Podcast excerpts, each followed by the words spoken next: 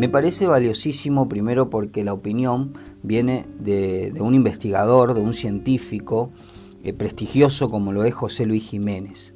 Entonces, en esta entrevista que ha hecho con Telam, eh, ha dejado un testimonio que realmente es muy valioso, sobre todo para quienes todavía no entendemos cómo se da la transmisión del coronavirus y que por lo tanto no hemos aprendido a cuidarnos correctamente.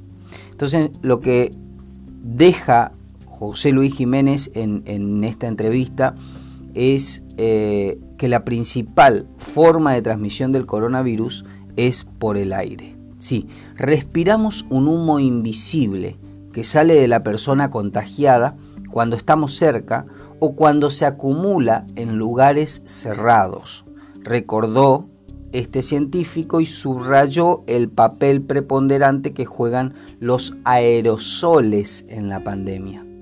Tenemos que tratar de no respirarlo.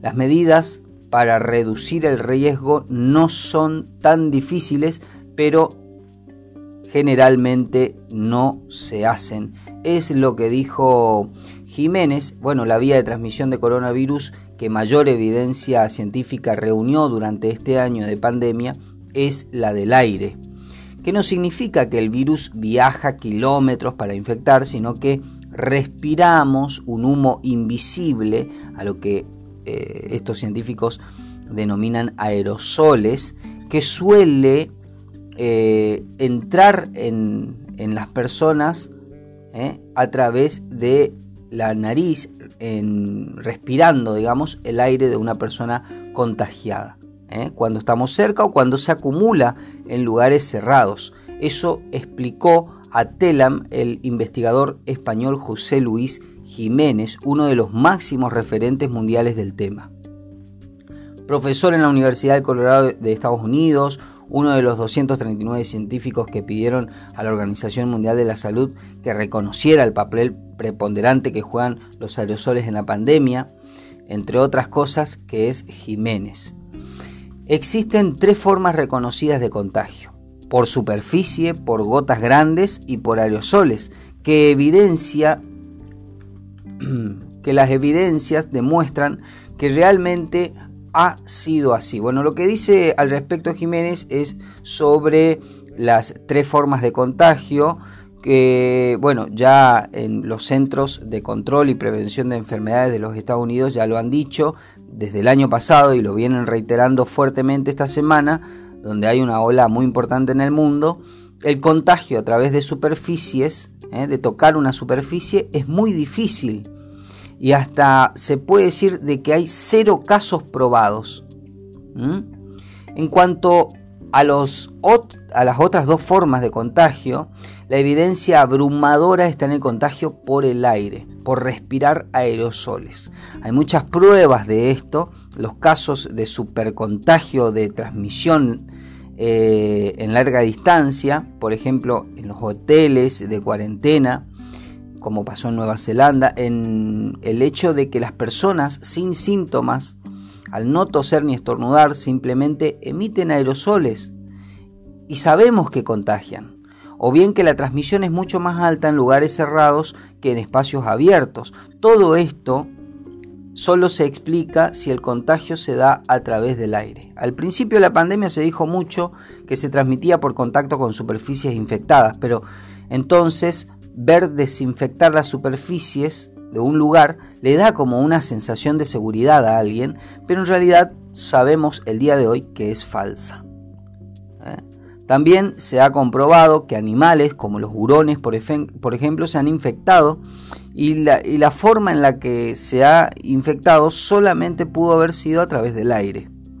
Las pruebas sobre el contagio por gotas balísticas o las gotas grandes son muy débiles.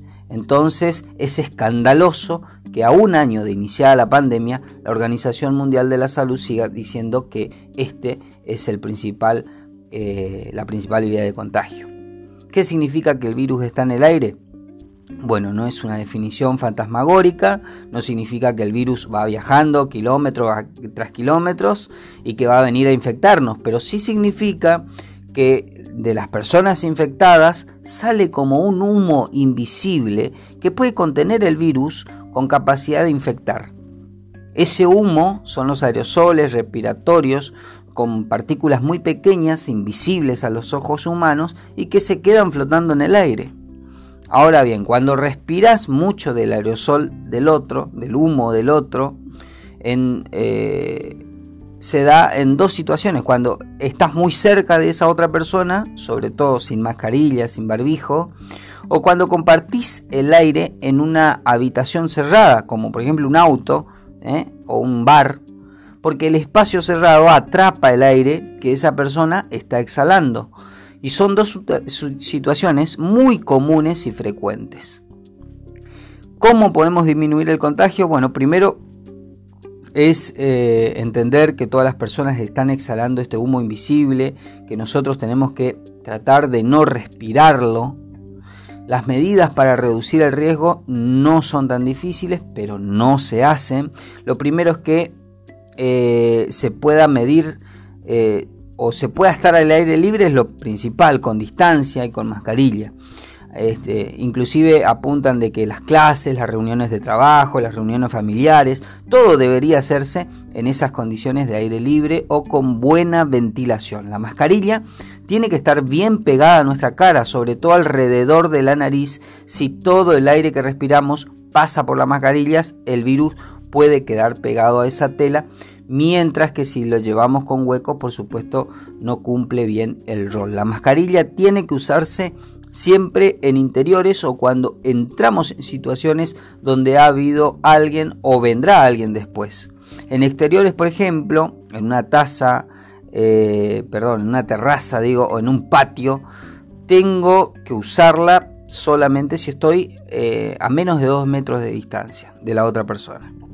Si estoy en un lugar interior, hay que reducir la cantidad de personas, ¿eh? lo mínimo posible, ventilar, que significa que eh, el aire que está afuera ingrese y el que está adentro salga, porque es un aire contaminado.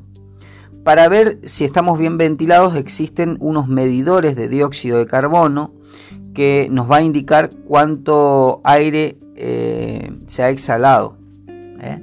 cuánto aire que exhalamos está dentro del ambiente. Las mediciones están, están dadas por ppm, y bueno, si no se puede ventilar hay que, que filtrar, por eso hay aparatos también, eh, hay aparatos eh, específicos como filtros de EPA o filtros con ventilador que pueden funcionar bien. Eh, y debemos evitar dos tipos de cosas.